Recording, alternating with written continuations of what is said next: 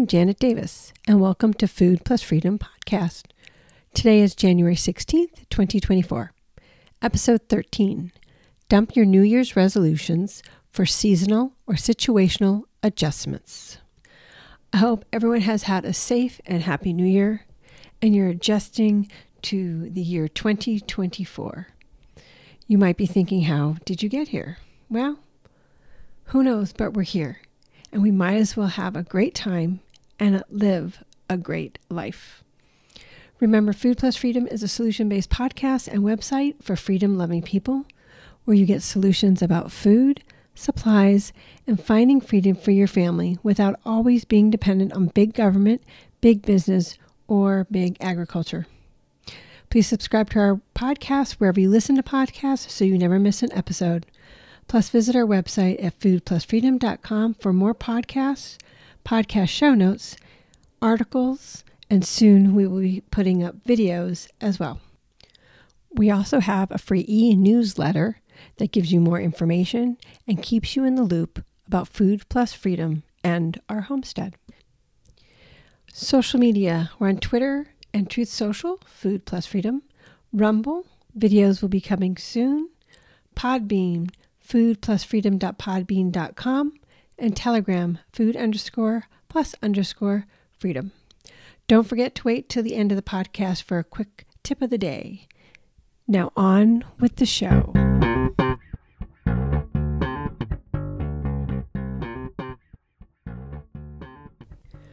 What goals or resolutions do you have for 2024? And do you really think they're going to work? I'm not saying New Year's resolutions and New Year's goals aren't a good thing. It just seems to me that people don't normally accomplish them. Don't get me wrong, I've fallen into this group of people in the past and I have failed. Okay, maybe I didn't fail, I just didn't complete them. So I learned what not to do. For some reason, when we make a New Year's resolution, we think some mystical power is going to come over us because it's a new year, allowing us to succeed, but that usually doesn't happen. Changing how you do something because of a goal can be earth shattering and change your world in a positive way. If you haven't guessed, I don't do New Year's resolutions anymore. I do readjustments throughout the year to get to my next goal. Maybe getting through this last situation or season of 2023 will be enough for you to make some changes. But let's not call them New Year's resolutions. Let's call them seasonal and situational resolutions that you can follow through on and become very successful. Situational means when you're in the middle of the situation or just finishing it, you've decided something needs to be changed. You've learned lessons from whatever situation you were in and have decided ways to make it better. So the next time you have to do that task, it's better. For instance, the next time you decide to buy an animal or plant a garden, you're going to do it a little bit differently because of that situation you've gone through. You've learned and you've made a point to make it better. Unless you can make the change immediately, and sometimes we can, and sometimes we can't. Make sure you write down your thoughts, and I mean all your thoughts. Write down what you want to change and what triggered you to want to make those changes come about. Because a lot of times it might not be until the next season or the next year that you're going to make those changes. Make sure you remember where you wrote this information down, if it was on your computer, your phone, or a pad of paper because when next year comes around, you're going to want to find them very quickly. It's a good idea to look over your ideas for change every once in a while. Well, one, you might get some good laughs over the ideas you had, but you will get some great insights to move forward from where you are to where you want to be. By doing a seasonal or situational adjustment, you make a decision for a change as you're involved you're also making a commitment to yourself that you want something better. By putting it on paper or telling a family member, you're committing to the changes you want done. And then when that situation happens again, you know what you need to do. It can be as simple as remembering to have all fences available before the animals are moved, or as complicated as revamping a kitchen because a floor broke. I'll never forget, or rather, shall I say, my husband will never let me forget, the year I decided to buy more chickens than we knew what to do with. It was a simple mistake, in my opinion. We had a budget for how many chickens we could order, and I was determined to get as many meat chicks as I could for that amount. If you know anything about buying chickens, the more you get, the cheaper each chick becomes. I figured we would do 50, but when I went to order them, because the price came down as I ordered more, in fact, at a 100, the chicks were extremely cheap, and I wasn't paying any more money than I would for the 50. So I ordered them and then forgot all about them. Why did I forget? Mainly because we were ordering so late we couldn't get them until mid July, and I just got involved in other things. When the post office called that we had live birds to pick up, and please come get them quickly, they're very loud. We weren't prepared to raise them. We weren't prepared for butchering. We weren't prepared for anything. Why? Because we had so many chickens and there was no preparation or thoughts before they arrived. It was quite a learning experience. We learned how to move fencing very, very quickly in the rain. And most importantly, we learned never to order a 100 chickens ever again. We now have chicken areas for our free ranging and moving our meat chickens around. Plus, we incubate our own to have control over the supply chain, and we only do up to 24 at a time. Why only 24? That is what our incubator holds, and you don't always get all of them to become chicks. We also changed our feed. We will have a full podcast on chickens soon, and we will get into it, but it was definitely a lesson learned. The idea of situational and seasonal adjustment works great for growing food. As you finish the garden season or part of the season, make notes of how you can make it better. As you run out of fresh food and have to rely on canned or buying, make a note of needing to grow more, or maybe less if you have too much, or learning to grow something fresh inside, like sprouts or microgreens. If you're not growing yet, keep track of what your family eats so you can start. If you're not stocking food yet, do the same. You're adjusting and making your homestead world better with each adjustment. So, what are you planning on changing for 2024? Here are six ideas from the homestead and homestead mindset to help you decide on something new for 2024. Remember, your mindset grows before your actions do. Number one, garden. Some areas of the world are already gardening. Some won't be gardening outside until late May or early June, while others are thinking about closing up their garden soon due to heat or cold. And then there's everyone else who falls in between. In other words, every area around the world is different for gardening. However, this is the best time to get your seeds, especially if you're in the Northern Hemisphere. Many seed companies have finished preparing their seeds for the 2024 growing season. Their catalogs are in your mailboxes or online. I always suggest going to, with a smaller company because if you have an issue, you're more likely to be able to speak to someone who is directly connected to how the seeds are grown or where they are grown, and they can answer your questions. This is also the best time to decide on what varieties you want and what methods you want to grow. Plus, you can start growing indoors with microgreens and sprouts just to get a jump on things. Or you can begin getting ready to start growing some of your seeds inside from and then transplanting them outside. Make sure your seeds are open pollinated and organically grown. Organic seeds also mean they are non GMO and not bioengineered. Heirloom seeds are also nice to have, for they have been proven over test of time. So that would be an organic, open pollinated heirloom seed. And yes, they do exist. Do not get F1 hybrid seeds. Even organic F1 hybrid seeds, which are great to grow, you don't want them because you cannot save seeds from them very, very easily. You don't know what part of the hybrid will grow from the seed the following year. Make sure your seeds are not genetically engineered and not genetically modified. I've seen some articles online that say they don't sell GMOs to home gardeners. That is a bunch of bullcrap ola. If you buy seeds from the Amish or other bulk seed places, they can buy bulk treated and GMO seeds. Then they break them up into smaller quantities for home growers. In the past, I've accidentally picked up treated seeds from a big box store. Treated seeds are coated with chemicals for better growth. They cannot be organic if they are treated.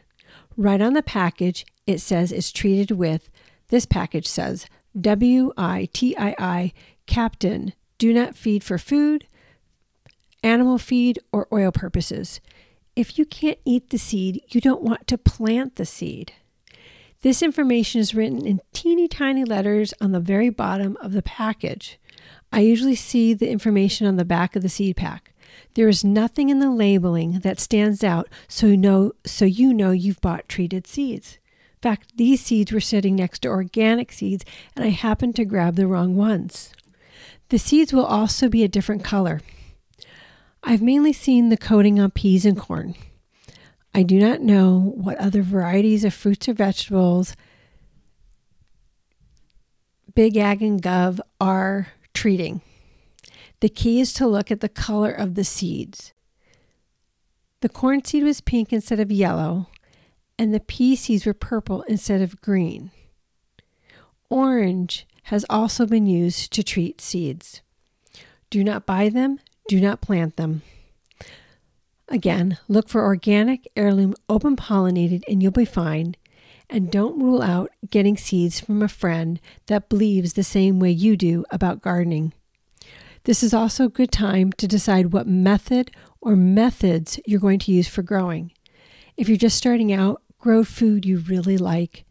I also suggest growing a few plants that you'll get results quickly, like radishes or lettuce, and then plant others that will take a little more time. Plants that you like to eat. Other quick growers are peas and green beans. Long growers, cabbage, tomatoes. Check out our website, foodplusfreedom.com. This week we have two new articles available about gardening. One is about seed types, and the other is about gardening methods. Number two, raise some animals. If you live in the country, you can raise pretty much anything you want. However, if you live in town or an apartment, you're a lot more limited to what animals you can and cannot grow according to codes. In the vill- village near my house, people can have six hens and no roosters, and they can't have anything that has a hoof. Yes, your hens will lay eggs without a rooster. I've seen people grow quail and rabbits in small areas where they have no land but want to grow food. People grow rabbits and quail in basements, closets, garages, and spare rooms. Of course, if you have the space, you can grow other animals such as pigs, goats, sheep, emu, cows, just to name a few. On foodplusfreedom.com, under terminology, there is a section of cow terminology if you're curious. Number three, find more places to buy your food locally. This is a perfect time to search for farmers markets, CSAs, community supported agriculture, local farm stands, and talk to like minded friends. In Gilbert, Arizona, their outdoor farmers market has tons of fresh grown and locally made food. Their weather permits growing and buying in January. One farmer told me that they had 300 days of growing. I was quite amazed, being I'm not from the area. On the other hand, the farmers market in Buffalo, New York, have either closed for the season or have gone indoors. There are still locally made food and grown items such as potatoes, popcorn, onions, frozen fruits, vegetables. People are making homemade bread, baked goods, etc. You might also be able to find fresh herbs, sprouts, and microgreens, but nothing com- compared to what, what you'll find in the warmer climate. Regardless, it's the best time to find and start visiting those markets near you. If they're opened, visit, get to know the farmers, get to know the market. If they're closed, watch for when the market opens, then go. Number four, buying supplies made in America locally or from small businesses online with the same beliefs as you. No, you aren't going to find everything you need made in the US, but you can find almost everything you want made from a country you want to help support. It might get tricky. You might have to do without. You might have to alter what you want, but it is possible. The world has gone mad, and we must fund our future with our consumer dollars. This means more work for us who want to empower small businesses and defunding big business as much as possible. But in the long run, it will be worth it.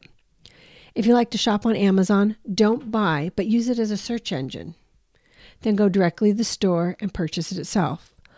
Up other marketplaces such as Etsy and eBay, you can decide if you're going to order from that vendor or not, or find them directly as well. If you can get the item directly from a company instead of through a marketplace, the company normally makes more money. And it usually doesn't cost you any more, maybe shipping, but look at the shipping cost as helping keep a vendor you like in business. There's a new site called publicsq.com, and no, I don't get an affiliate from them. They are a newer marketplace where you can buy directly from the businesses. Some businesses you can buy on site, some you have to do some you have to go wherever they direct you to. The site is new, it is growing. Plus, they also have a local area search to be able to find local vendors in your area. And don't forget to walk around your area or near your work for new and existing businesses that you just passed by because it was more convenient to go somewhere else. Look for businesses on your preferred social media, talk to your like minded friends, and share information. And don't forget to talk to your friends because I bet many of them have side gigs that you may not even know about. The alternative economy, or shall I say the economy not based on any agenda, is growing and not going anywhere. Number five, if you're a social media type person, feel stuck, go find social media that aligns with your beliefs. Find ones that are for freedom loving people and not against you. Just make sure you're living your life and not getting sucked into social media.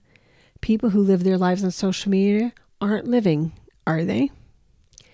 Number six, learn a skill or maybe more than one. Learned and master skills are the most important aspect of growing your homestead mindset. Skills are knowledge that you have used and no one can take them away from you. I am not talking about watching 35 videos on how to do something. Yeah, you can get the gist of it, but you don't own the skill. I'm talking about doing and learning. Sure, go watch those 35 videos on how to set up a chicken coop, then go set one up. Even if you don't have chickens yet, Go get a couple of your friends to help you build it, and now you all have the skill. Find any skill that makes you more independent, such as cooking, baking, raising food, sewing, woodwork, mechanical, or even talking to people. My grandson and I were talking about skills. He's learning to cook now that he's out on his own, and he's not sure that he likes it, but he likes to eat. The difference between learning a skill and mastering a skill is doing it over and over again I told him to pick a few recipes and get good at them, then let me know his opinion about cooking. I'm sure he'll get back to me. And you don't need to have every skill. This is where connecting with like minded people, which is a skill that's very important, then you're starting to create a community of people who can barter or sell to each other products and services. Changes for Food Plus Freedom. This year, our biggest situation was our tech. I've been trying to find better tech that isn't part of the agenda. It's hard because most tech companies fall into big business, which is connected with big government, which we try to get away from. and it's hard. As of right now, Food Plus Freedom has been moved to a new server and hosting. It's also receiving a facelift. We've made most of the changes on the design, but we will continue adding. Plus, we're going to be adding videos as well. And there will be more and more articles appearing and reappearing that have disappeared over this transition. We're still working on getting our podcasts on all podcast providers. Currently, we're having issues with Google and Apple.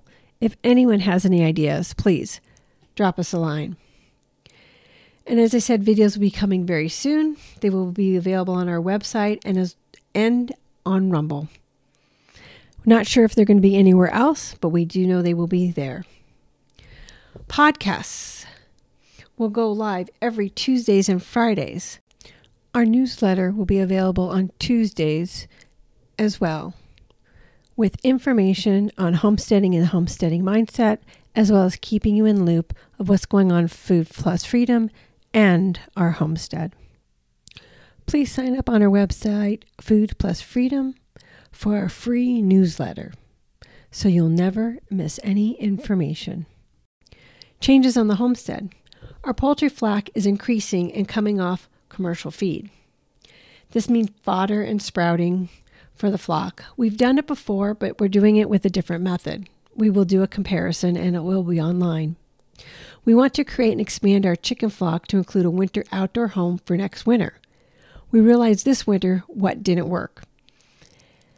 We also brought in several new breeds in late October to raise and incubate more. We are working on figuring out the best sustainable meat bird we can breed, grow out, and harvest. No, we do not do Cornish crosses. I will definitely have a video on this sore subject of mine very, very soon. I've always wanted to have a chicken garden. That's where chickens run around the garden to help with bugs and don't eat the food. This is a year we will set up a small area that comes off of the outside chicken area. Sometimes we're doing more experimenting than actual knowing, but hey, that's how you gain hands on knowledge, isn't it? There are many other things we think we might want to change, but we need to start with these. Plus, we need to stop a few things too. Yes, stop. Sometimes it's best that you stop doing something. For instance, we are no longer going to raise pigs. We are talking with friends to raise our pigs for us. This will open up space and time to concentrate on our poultry expansion and chicken garden. And we want to document more of what we are doing to help you, helping you find your homestead mindset and action. Remember, homesteading is a piece of mind, not a piece of land, and anyone can do it. This is Janet Davis from Food Plus Freedom. Thank you for listening. Please subscribe to our podcast and e newsletter and hang tight for the quick tip of this show.